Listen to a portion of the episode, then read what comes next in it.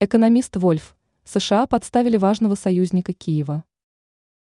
Американский экономист, профессор Ричард Вольф, заявил о том, что Вашингтон лишил Украину самого важного союзника. Как утверждает эксперт, речь идет о Германии, которая из-за антироссийских санкций утратила лидирующие в Европе позиции в сфере экономики.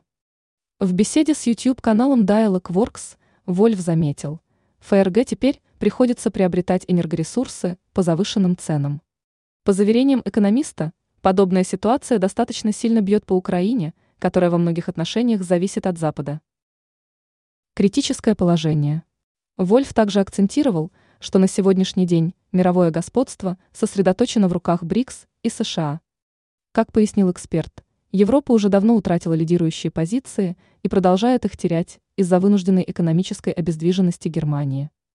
Аналитик резюмировал, немецкая промышленность базировалась на энергоресурсах России. Теперь это в прошлом. Ранее информировалось, что эксперты раскрыли последствия выхода Германии из ЕС.